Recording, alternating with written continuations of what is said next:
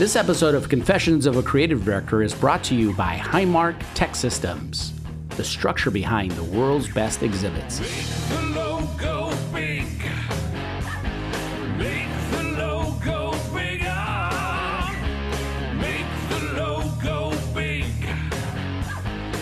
Hey, everybody. Thanks for tuning in to the very first episode of Confessions of a Creative Director, the only podcast made by a creative director for creative directors, those people who want to be creative directors, those people who hate creative directors, and everyone in between. The show's really for everybody who wants to get an inside look at what it takes to be a creative director. So, yeah, thanks for joining. We're gonna have a we're having a, a really good show today. Uh, how are you guys doing? How's everybody doing out there in the world? In uh, what is it, week eight, I think, or, or nine of the, the lockdown here in California? Hope all of you guys are staying uh, safe and healthy and uh, making the best out of it. So, uh, my very first guest today uh, for the podcast really is going to be John Eric uh, Amundsen, who I worked with at Advantage. Um, he's an incredible creative director who I had the good fortune of working with for a little bit uh, a few years ago. I was lucky enough to um, to snag him from uh, from Jack Morton. Uh, but we worked together for a couple of years. This guy, this cat, man, uh, just super interesting guy. He's done all kinds of, of crazy things. The nicest guy you could ever meet, and just a really all around great person and really, really super creative. And we're going to get into all kinds of things, right? We're going to talk about storytelling and the, you know, the creative process for him. We're going to talk about low riders and breakdancing. Yeah, you're gonna have to listen to the uh, you're gonna have to listen to the whole show and get into some some deep philosophical conversations about creativity and whatnot. So again, thanks for tuning in. Let's get right into it with John Eric. All right. Hey, good morning, John Eric. How are you? Morning, Jaime. Great. I don't think that I've uh, in the whole time that I've known you, I don't think I've ever used your last name. I've I've just always referred to you as as John Eric. You're kind of like one of those uh, single name celebrities like uh, Madonna or Sting. You're just you're just John Eric. Yeah, John Eric Amundsen is. You get a little too Scandinavian, and when, when people say both names together, thunder and lightning comes down, and, and the Nordic gods, it gets really complicated. So we, we keep it strictly John Eric around. Yeah, just keep it John Eric. The first time I I think I talked to you. Uh, was back when I worked at Jack Morton, and you were working freelance uh, with some folks from the Jack Morton uh, New York office, and I just uh, just remember hearing this really mysterious, cool sounding voice on the other end that just went by John Eric. Yeah, And then uh, a couple of years later, just through serendipity, you ended up uh, out in LA looking for a gig, and I was lucky enough to uh, hire you for a little bit. Um, and we we had some fun. Then you moved on to bigger and, and better things. But uh, it's nice to have you on the show. thanks, Jaime. Yeah, um, fond memories of those times for sure. I, Yeah. I recall taping a chicken McNugget to your underneath your laptop three or four months, only to find out that it hadn't decomposed at all. yeah, it, it was a lot of fun. I also remember there was also a really fun experience where I brought in my uh, my oldest boy uh, Zach to the office one day, and you were He so you were. Yeah. yeah he was he was tiny and, and you were so cool you you brought in a little toy i think it was a car or something It was a did a Batman thing. That's right. yeah yeah and you did a you did a magic trick for him The magic Uh, hat. yeah the magic hat you always wore that that cool hat and uh uh, he still remembers that. He still remembers that that that day and and what you did. So that was really that was really cool. Uh, so how are you, man? How are you dealing with all this uh, crazy nonsense?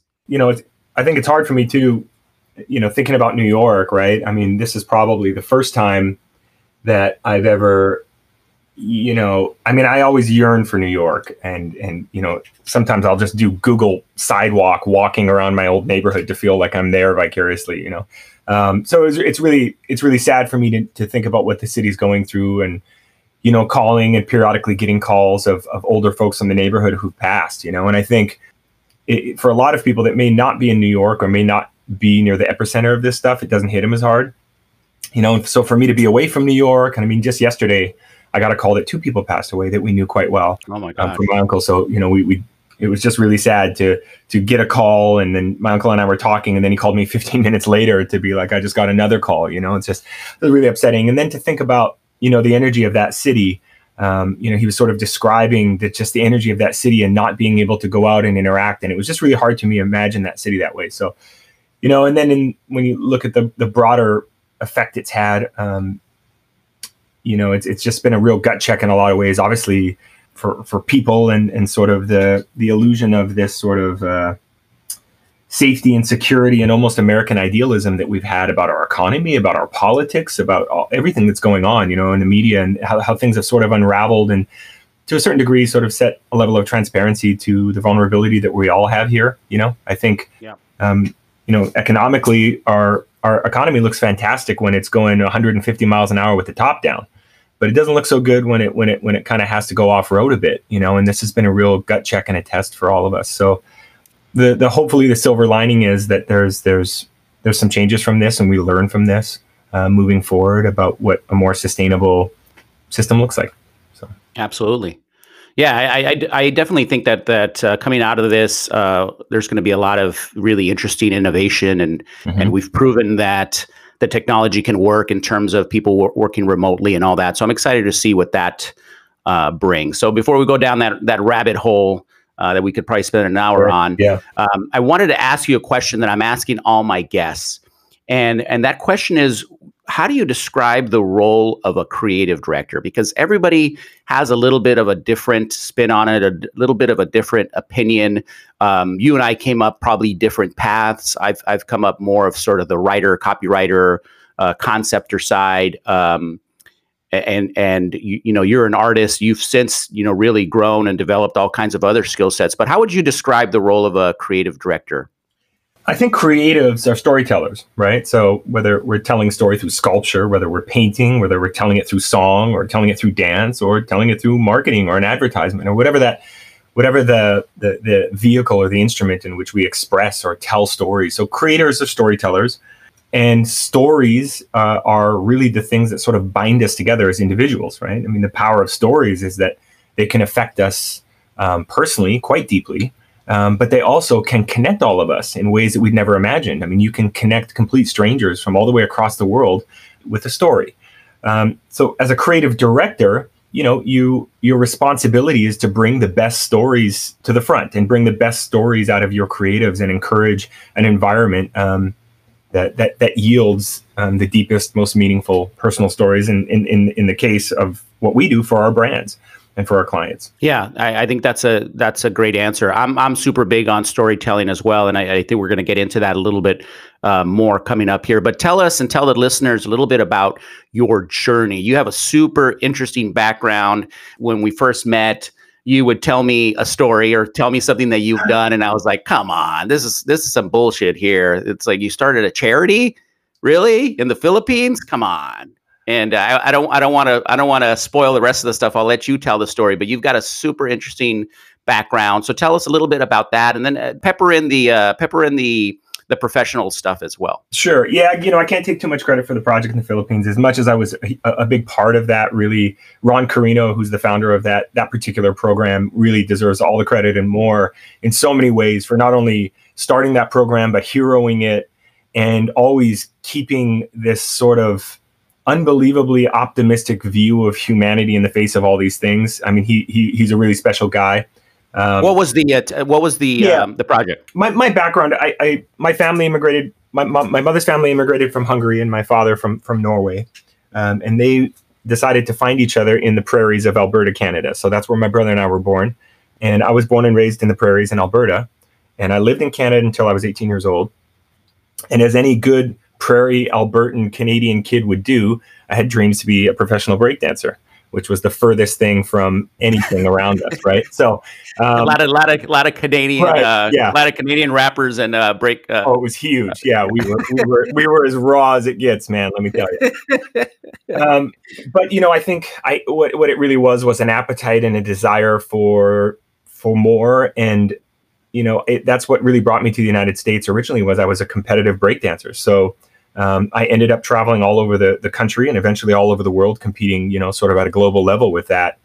and it was it's really i mean we could have a whole podcast on the incredible creative outlet that that, that is you know and i've actually done a lot of speaking and, and podcasts about that. So but um, that ultimately led me into the creative arts. Um, and uh, i actually studied in san francisco at the california college of arts and i got a degree in graphic design. And you know the combination of sort of the the academic side and then the the arts and cultural you know and, and dance side really New York just couldn't have been a better home for me. So moving to New York and sort of sinking my teeth into the industry there um, really helped establish myself um, as a creative, you know, in, in a professional career. Uh, the way the Philippines thing came together was that, you know, growing up in Canada, I, we grew up with a lot of Filipino kids. You know, my, my family was Catholic. And so, you know, the only other Catholics around were, were the Italians and the Filipinos. So, you know, I spent my childhood sort of raised in Filipino homes, and I'd always had this sort of deep connection with Filipino culture. And my friend Ron, um, his father had passed away. Long story short, and uh, he wanted to educate children about um, uh, tobacco awareness, and he wanted to go throughout the Philippines to various provinces and schools and educate about tobacco awareness. And he had known that I was a sort of famous dancer at that time, and that I had a connection with the Philippines. So he sort of wanted to use that as a bridge to kind of connect with youth. And that's how it started with a very small group. And over the next 15 to 20 years, the program grew tremendously um, to uh, where we just really started working with youth empowerment. And um, we brought over a million books to the Philippines and set up libraries and computer workshops. And it gave me an opportunity to learn and explore that, the you know, this incredible country over 20 years. And it's had a huge contribution to the person that I am. And I'm really, really grateful for that. So that that's sort of how that came together. And then did that lead to the uh, to the Muay Thai to the No, fighting, or no, how did that come up? Yeah, so my dad was a martial artist, and we were always into martial arts. Um, and so the Muay Thai thing was always sort of there. I mean, I was, uh, an, you know, my dad is quite, you know, he, he, he's a, a highly competitive athlete. You know, my dad has silver medal in, in, in skiing, and he, you know, and he's so we grew up in a household of very competitive and, and, and focused athletes. So yeah, the Muay Thai thing was part of that, and um, I still to this very day, you know, train five days a week and, and, and coach amateur teams and stuff. And yeah, that that gave me an opportunity to be in Thailand and training and, and being out there as well. So I, you know, I've got a lot of fingers on my my fist, we'll say, in terms of the things that sort of sustain me and.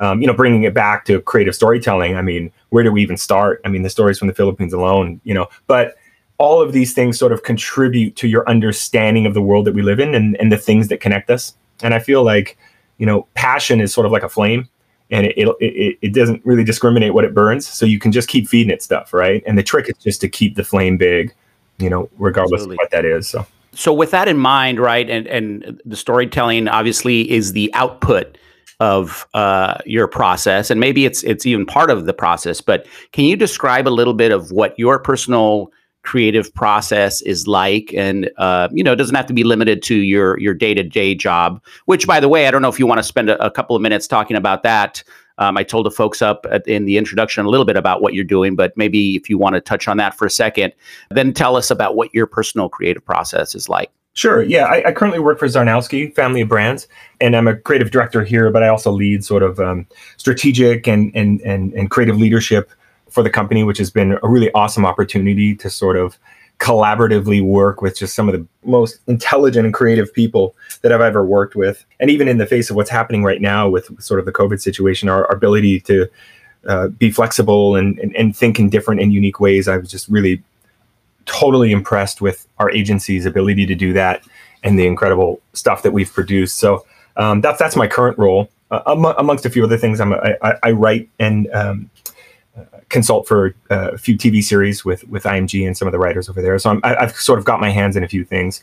You know, my my personal style is sort of a culmination of of life experiences and learnings. You know, now has sort of come together to be this. you know, I hate to say intuitive, but I, I really have this intuitive sense of of stories and, and and and how they come together. But I'm constantly learning and and reading and exploring new ideas, uh, especially as technology and um, our, our world changes so radically in, in, in how we receive stories and information. It's really important to constantly learn about those forms and, and, and how storytelling exists in there.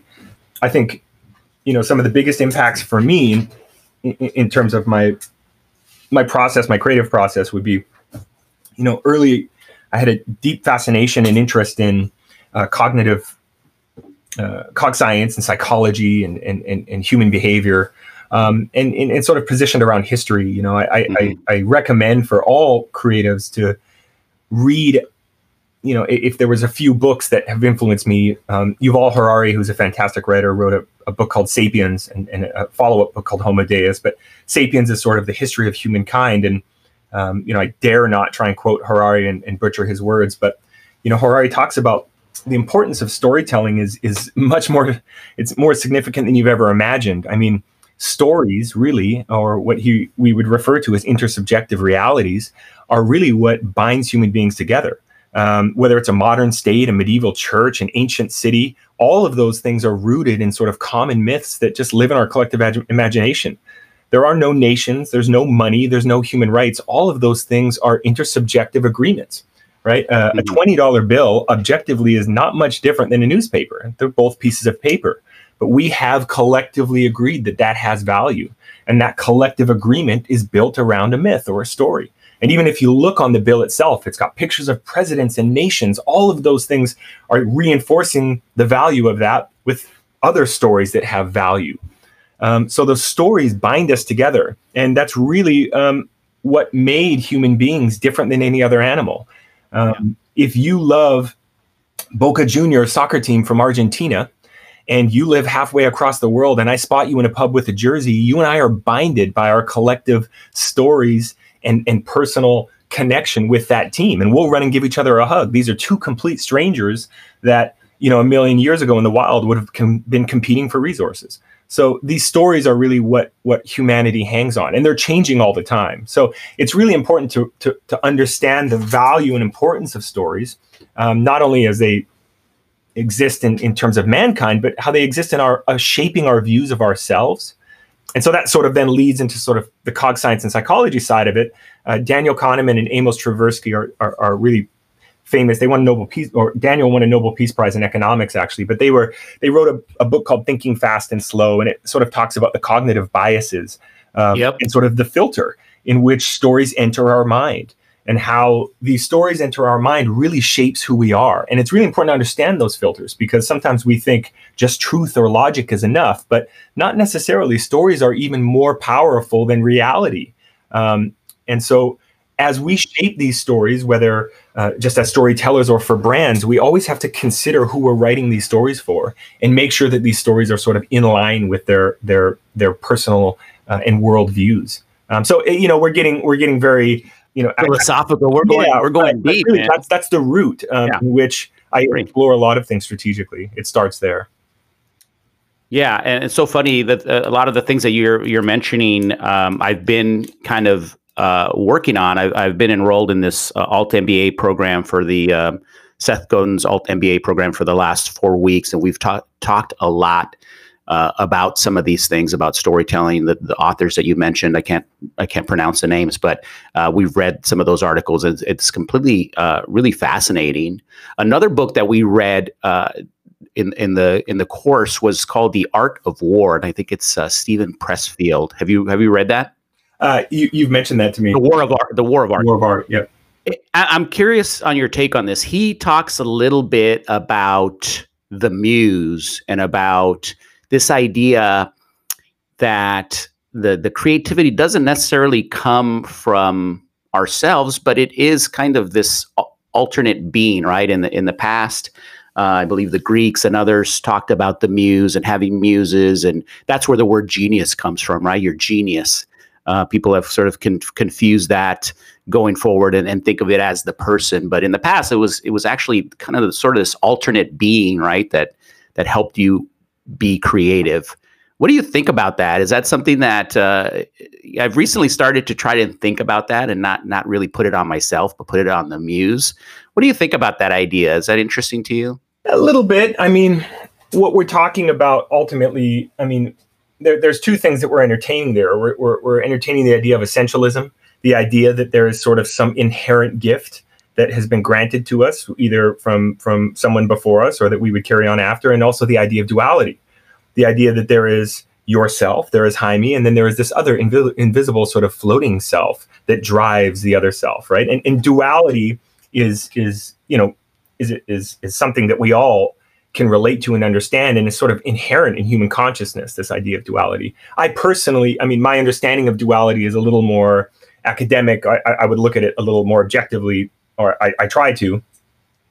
Um, but i believe that you know the source of creativity um, meaning like the the driving force I, I don't think that it's as linear as we imagine or sort of fixed anthony uh, appiah kwame appiah is, is a uh, sort of philosopher, sociologist who writes about identity.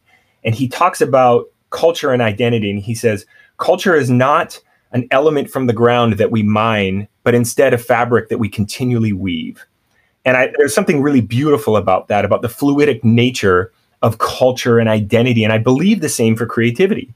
I don't necessarily believe that creativity is this fixed unit that, that sort of is there. I believe that it's it's it's constantly weaving and redefining itself. So as we look at the things around us, it's about creating those connections and pulling those things in. You know, a great poet will tell you that like there's an unlimited amount of poems that can be written with sort of a finite uh, number of words. Very few poets invent a new word. But what they're doing is constantly rearranging these words that we know, these fixed values, in infinite ways. So I think that's sort of the state of creativity is this constant reweaving. So you touched on you touched on something kind of interesting that um, I, have also talked to people about that. Right? Um, sometimes I think that uh, uh, clients, some sometimes or or people that we work with, have this idea of a magic process, a magic bullet sort of process, and there's agencies that have hung their hat on that idea. Right? It's like come work with us. We have a you know proprietary process. Sure and, and I think that's bullshit. I think I, I don't think that exists. I, I do think there are great tools that can help you up front in the process that that you should be very rigorous and um, you know thoughtful. But then in, in the actual creative process, it, it should get messy. It should and it can get messy, right? It's so it kind of if you're looking at it as a drawing, it's like the beginning of the of the drawing is a straight line. That's where all the rational and, and linear tools come in.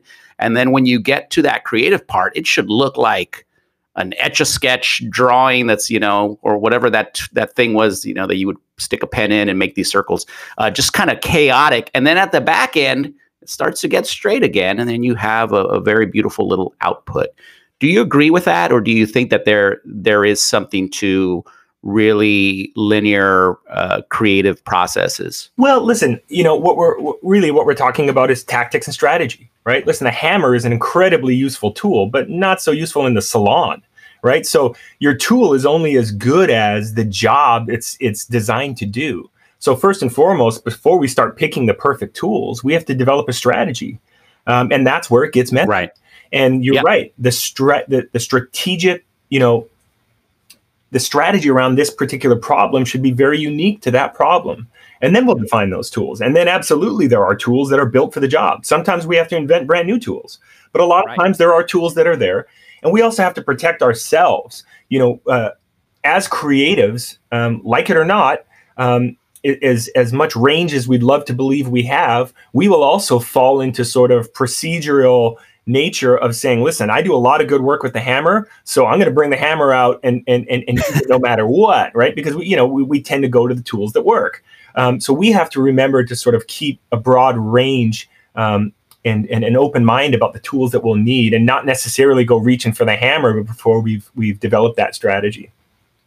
Also, yeah, and it's not even. I mean, just following your analogy there, right? It's like sometimes we use the hammer because that is the only tool we know we know about, and we're afraid to use the uh, you know the chainsaw or, or sure. whatever the analogy sure. is, right? So it's like, hey, I brought my hammer. It's like, well, this is gonna this is gonna be a job that requires us to chop some shit down. You're gonna need a chainsaw, my brother. Yeah, and you know, there's there's a lot of things that will contribute to that, right? You know, uh, there was a, a, researcher on you know heart surgeons who use stents and uh, they they you know did the, a study where they they you know analyzed a variety of patients and they were quick to to prescribe the stent because that was the nature of their job. That's what they were designed to that was what they had been doing for for years and years and years right? So you get comfortable enough with the tool you get comfortable with this linear procedural learning and that's you know every hammer sees a problem as a nail. And also the other thing that's really important to remember and Steve Jobs said this he said, I don't care who your company says you are or what brand manifesto you're putting out there, you will ultimately become what you measure. I loved that. And we, you and I can relate to this where if a brand says, okay, guys, everything's about lead retrievals, lead retrievals. How many lead retrievals did we get? And they get so obsessed with the data. Listen, I don't care who your company is. At the end of the day, if all you're measuring is lead retrievals, you're going to end up trading Starbucks cards for freaking leads. You know what I mean? And everything goes out the window. So now all of a sudden, the Starbucks card becomes the tool because of how we've chosen to measure that stuff. So you have to be very careful about how you measure success because that's ultimately what you're going to turn into.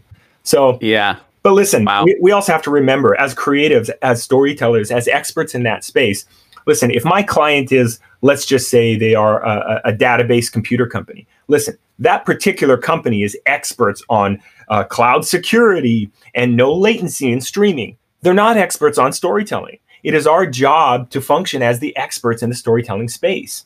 Um, and they are going to bring their procedural expertise as best they know. People who've been working in big data, they want success to be measured by data too, because that's how they think. So no wonder they're saying, I want to see a number that showed me how many emails lead retrieves I got or something, because that's how they see their world. So it's important for us to help educate them.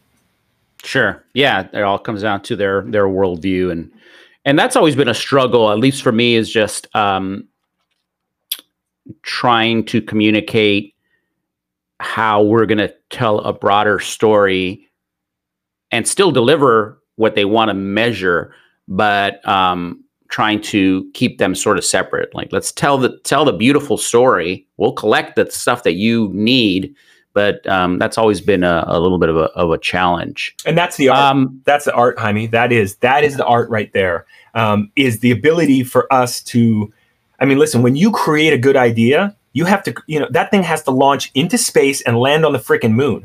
You know, which means you've got to check every bolt. A beautiful idea in the creative studio very rarely arrives in real life like that. You need to design ideas that can take that beating. In film, they call it killing your babies. You know, a film writer has to, hand, a film producer, director hands that thing over to the editors and some of his favorite scenes are going to be taken out and just butchered. Writers are the Yep. same. They hand the first draft of their novel off, and some of them are so terrified they won't even read the finished copy. You hear about directors. I never even went and saw that movie because they can't even bear to see what it looked like after the editor. Right.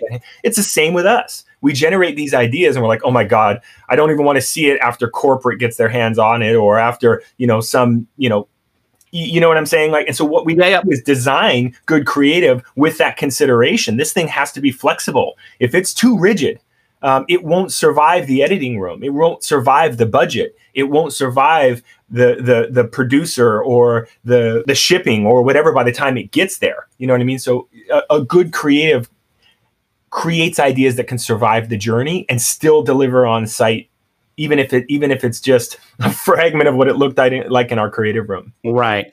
Yeah, it's it, it's sort of still still has the feel or the flavor of what you originally developed. But you touched on something really interesting that I think is often overlooked, and that is the power of editing. Right, the power to be able to um, pare something down to its very core. So, what what do you think about the, about editing? And I don't literally mean it as video editing, but just thinking through how can I tell a shorter, more concise story um, or I guess the, the, converse is, is also possible, but just editing down to make it the most beautiful, simplest story possible. Um, is there an art behind that?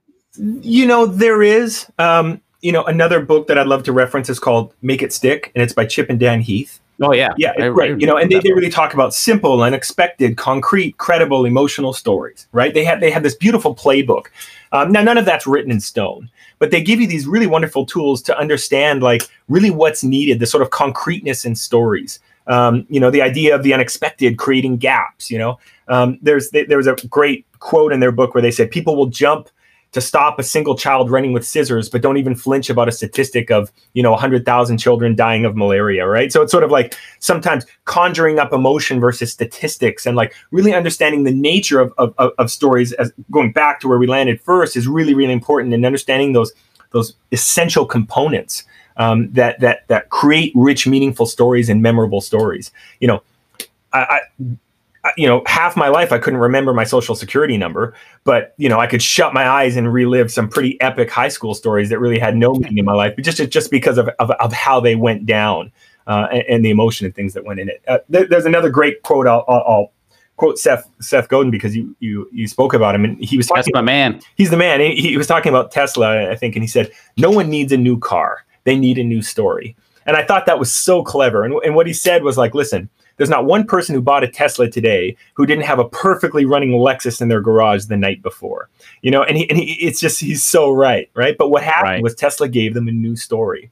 So understanding like that that's our job that's our position as a brand is to present a story that all of a sudden makes the story before that that wasn't good enough g- going back to that Do you feel? Do you feel? Uh, just a, just a quick little side note. Hopefully, this doesn't detour us too much. oh sure But where where's the where does the responsibility lie in telling those stories? In other words, to just to build off the story that you said, these people had a perfectly good Lexus in the in the car. Did we do a good thing by okay by You're- uh, yeah, you're convincing opening them up, uh, to? you're, you're you're opening up you know pandora's this- box here. This is going to go into uh, part two, three, and four. But just we- just a quick thought. I mean, I, I, I do man. think the ethics of what we do when we talk i mean you should have a whole podcast on ethics um, and i remember as a young designer at cca i had a teacher she was brilliant but she said to me she said the buck stops in creative with the designer believe me the account team and all these people will, will never stop it meaning like a cigarette company you know doing some type of advertisement they need your magic. They need your stel- storytelling. They need your gift to make that thing fly. And the buck stops with you. So absolutely right. You know, we we have to think about, you know, it's it's it's you know, it's it's Harry Potter. You know, it's it's like you, you got to be careful how you use your gifts um, because you know dark forces are are definitely amongst us in this industry. Yuval Harari mentioned this really beautiful. He, he framed this in a really interesting way, and somebody had asked him, you know, about you know where does love land in in the future of humanity? You know, is is love something that stays with us, or does it eventually get weeded out here? And he said, it really depends on on what tools we measure success by. He said, right now, profit leads innovation. And because profit leads innovation, we have some of the smartest, most brilliant people in the world working on platforms to capture your attention and keep it there. And unfortunately, fear and deception is much more profitable than love. That's why there's no fake news about wonderful things, right? Nobody makes a fake news story about a guy who who who started a dog rescue. You know what I mean? Fake news is always divisive and scary, right? Because they know that through fear and divisiveness, they can keep our attention longer on these platforms that ultimately leads profit. So what it comes down to is what are the driving forces here? And unfortunately, we're working in marketing, which is still driven by profit. Um, and as designers, you, you have to think about that stuff. You have to think about ethically where you stand with certain things. And that is also an art and, and, and a gift. And really choosing what clients and projects you, you, you, you, you choose to put your time and energy toward. And I encourage all creatives to to find something they're passionate about and a cause that's worth fighting for you know, in, my case, it was the nonprofit in the Philippines, you know, and some of the best work and the most passionate I've ever been about projects were related to that because of, you know, because of, of, of that, that, that, that, that, that value that was there, you know, that, um, that was really important. Yeah. You and I both work a lot in experiential and events and big sort of branded experiences, right? So, specifically for that industry, what do you think the future looks like post COVID? You know, what are the what are the biggest challenges that we're going to be facing in your opinion? Well, something to consider um, because anytime you get a situation like COVID, uh, or uh, not that we've had a situation just like this, but anytime we we have a sort of intense situation like this where things tend to get a little bit polarized, our view gets very narrow, and we start to look at the immediate, and we forget a little bit about what's happening before, or or or, or even can start to consider things that are going to happen after because of this this radical shift. But I think something that's important to remember and uh, I'll reference Kevin Kelly here. He wrote a book called The Inevitable, and he made a really interesting observation. And he said, as he sees the expansion of technology and, and, and the dimensions in which it will grow, he said, commodities over the last hundred years have continued to go down in price, right? The cost of this copper or, or you know, everything continues to get cheaper and cheaper and cheaper to produce. And in much more quantities. You have accessibility to music and movies and things like you never had before. And it's almost infinite how much that area has grown. But he said what's finite is attention.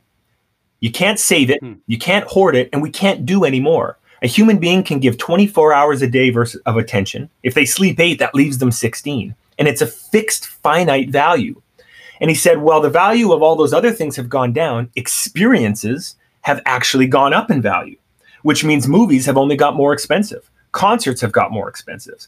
And the value of human hmm. experiences is raising in relationship to the commodification and mass production of other things. The value of experiences is continuing to increase. And I believe that that trend, regardless of COVID or not, will continue to happen. So, experiences, It's just going to happen in a different form, maybe. that's right. It'll always change forms. Um, Sure. and, and obviously, COVID will have a huge effect on that. September 11th had a huge effect on that. Um, people were afraid to go to a baseball game, um, you know, and, and this will too. Uh, now, the disruption, uh, the, the disruption of potentially, uh, you know, diseases like this is much greater. You know, uh, that and, and, and global warming and things. I mean, that, that can put this whole conversation into a whole nother dimension where the, the, the least of our worries is a music concert or marketing. Right. Um, but that being said, I think as we stand back and sort of look at the value of human experiences and the and the and, and the value of unique personal experiences, they're increasing, and with that increasing value, will be will will lead with new ideas and thoughts and and, and positioning around the value of that. Um, so I think experiences, right. experiential, is in a really good place, even in the face of all of this, in the grand scheme of things.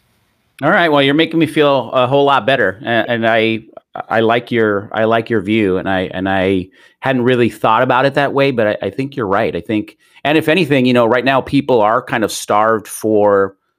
Um, we're having all kinds of cool new experiences. Sure. I mean, you know, my my my wife had a uh, comedy night Zoom party where we played. We got a bunch of friends together, and I put together a playlist on YouTube of all these comedy clips, and we all watched together and and had you know cocktails and and whatnot. And I thought this is going to be a disaster. This is not going to work.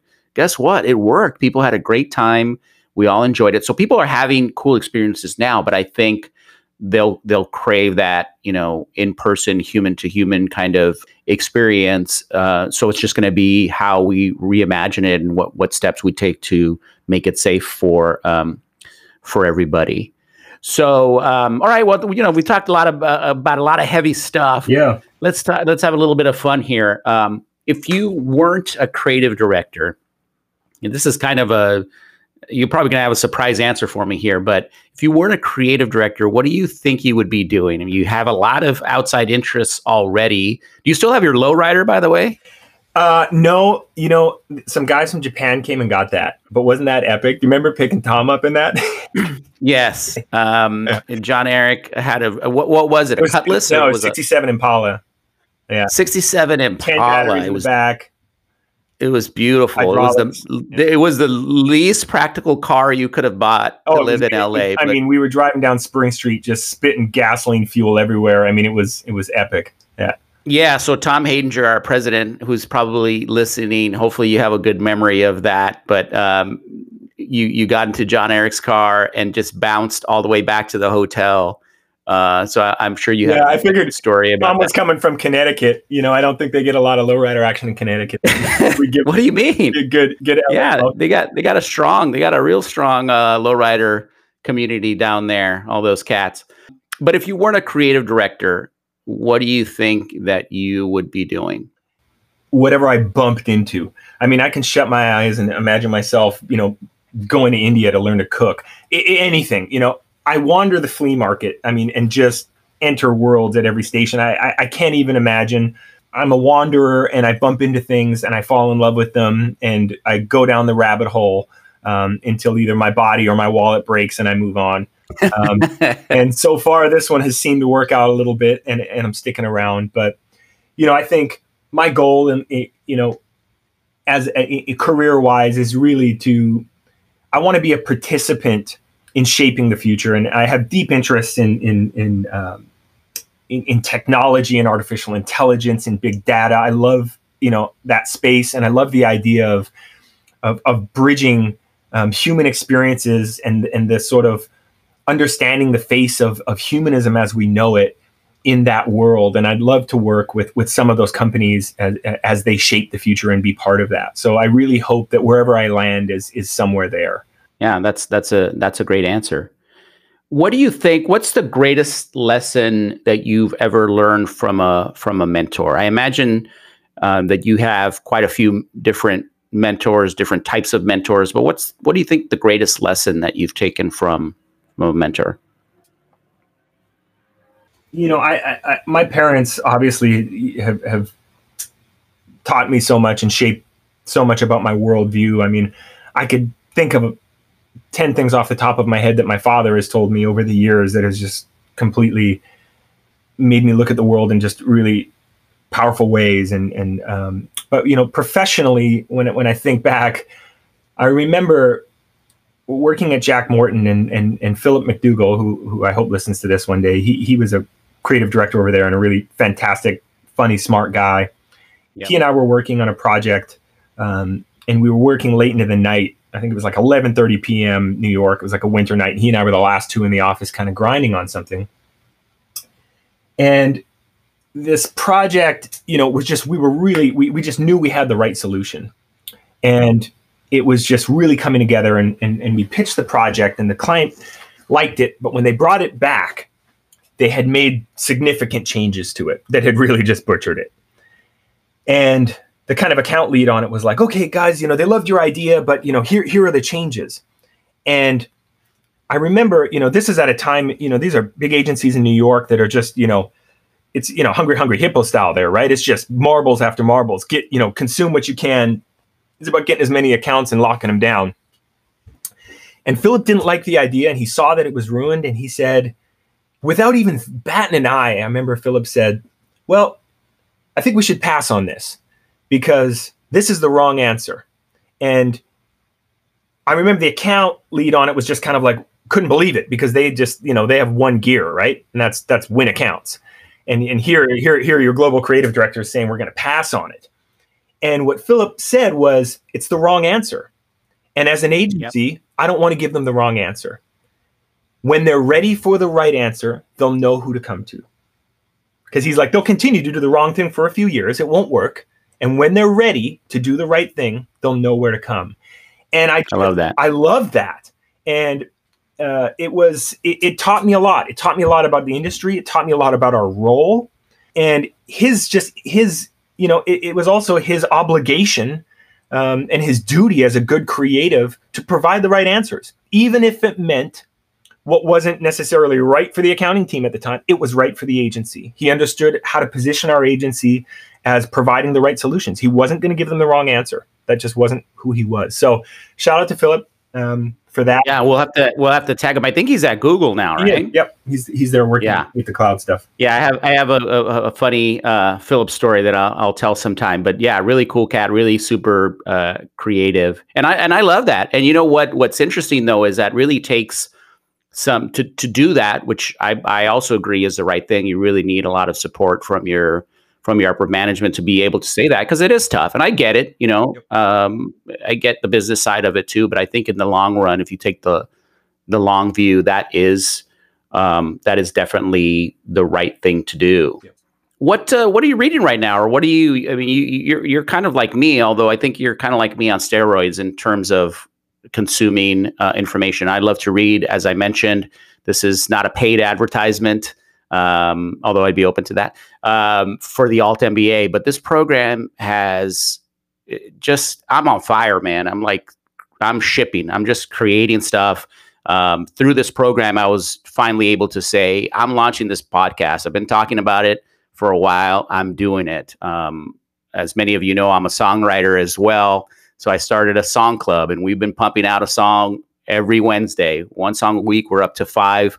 We keep this up. We'll have 52 songs at the end of the year. So I'm kind of on fire right now creatively, and I feel like I'm just hitting my my stride.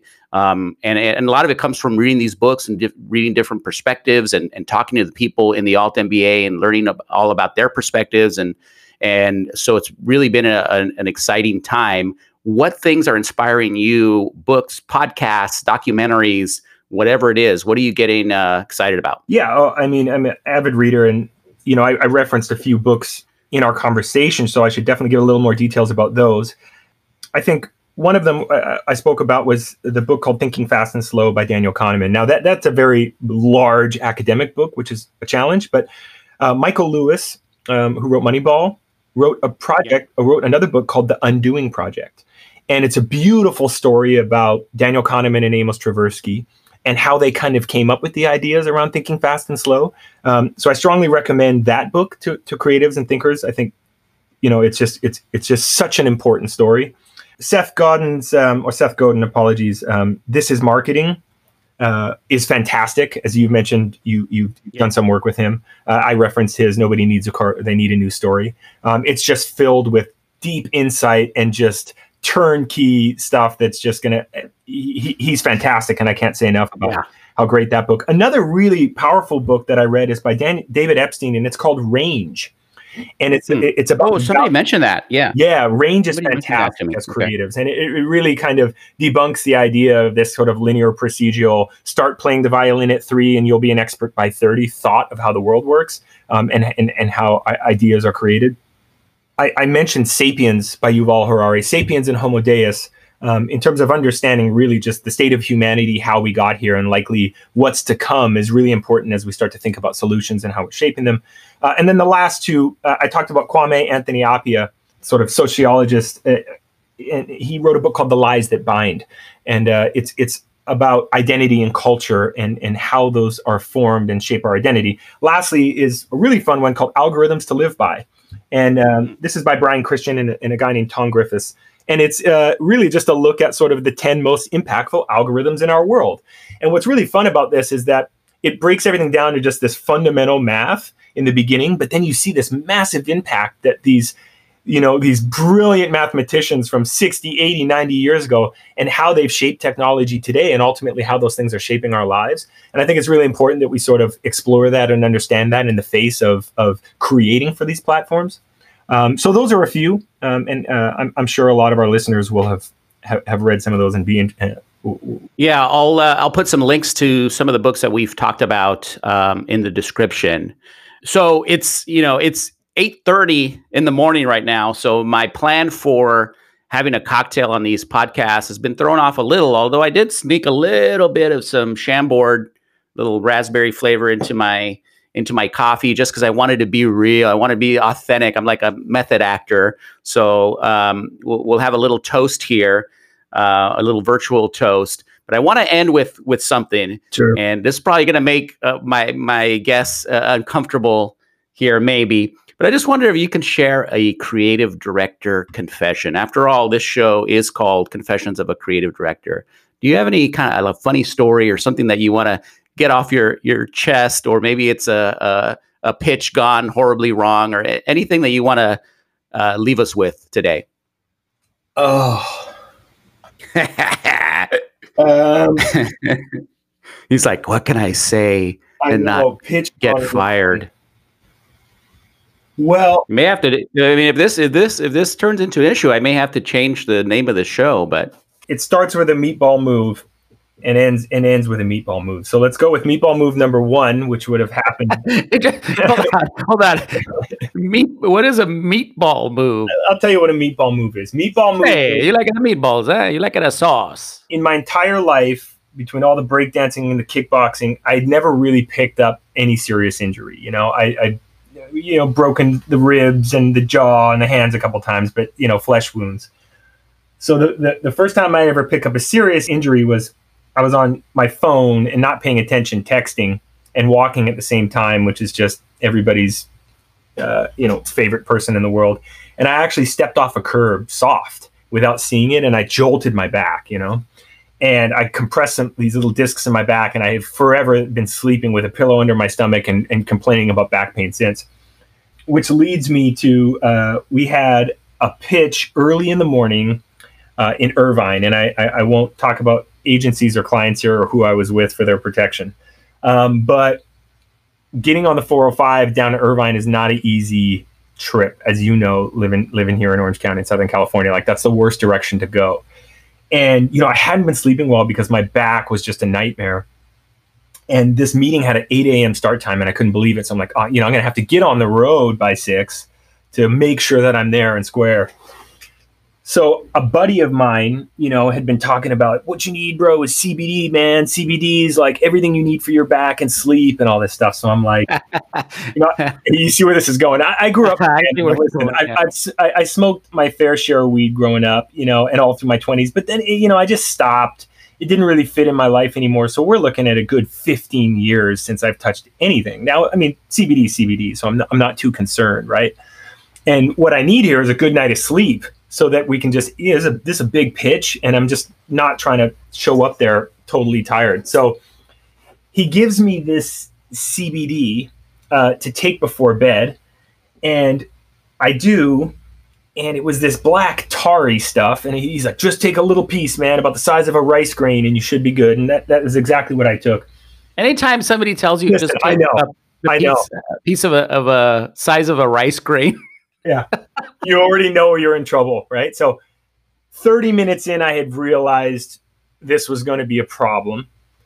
Um, it wasn't CBD. It was, you know, some 2000 whatever generation.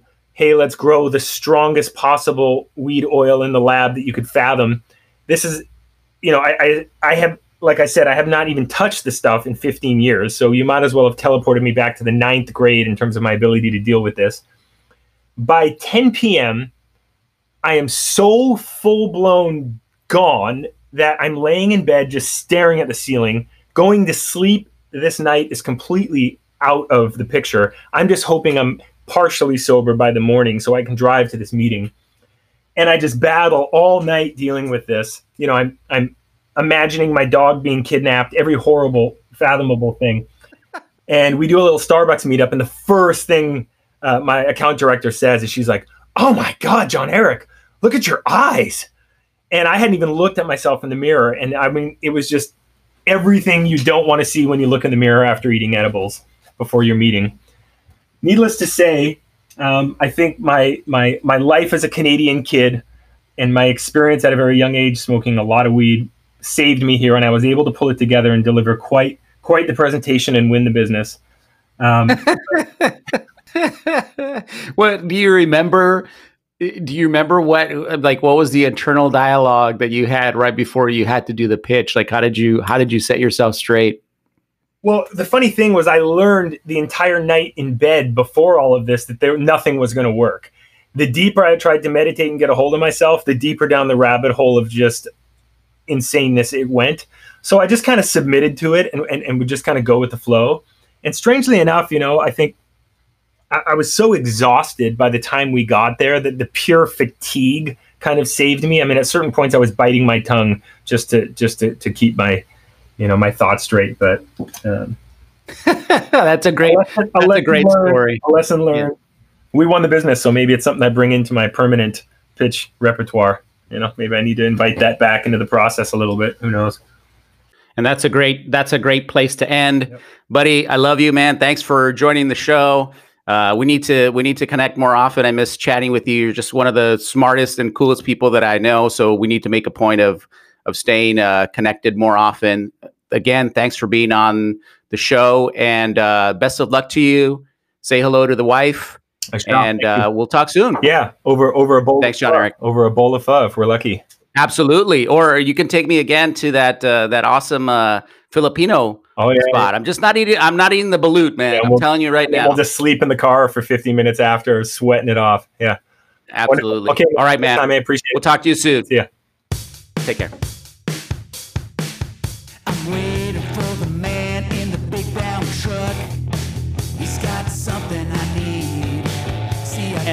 That is a wrap on the very first episode of Confessions of a Creative Director. I want to thank my special guest, John Eric, the one and only John Eric, for joining our very first podcast. Also, special thanks to our sponsor, Highmark Tech Systems.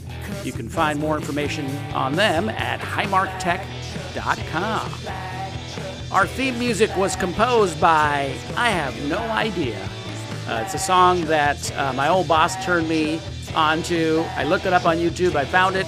I can't find who does it. So if anybody knows, please let me know so we can get in touch with them. And finally, closing us out is the one and only Jay Cabrera. That's me. This is a song from uh, the song club that I told you about earlier in the episode. The song's called Black Chuck Taylors, about my favorite footwear. Find more information out about the show at cdconfessions.com. That's it for now. We're out. See you next time on Confessions of a Creative Director. Ow!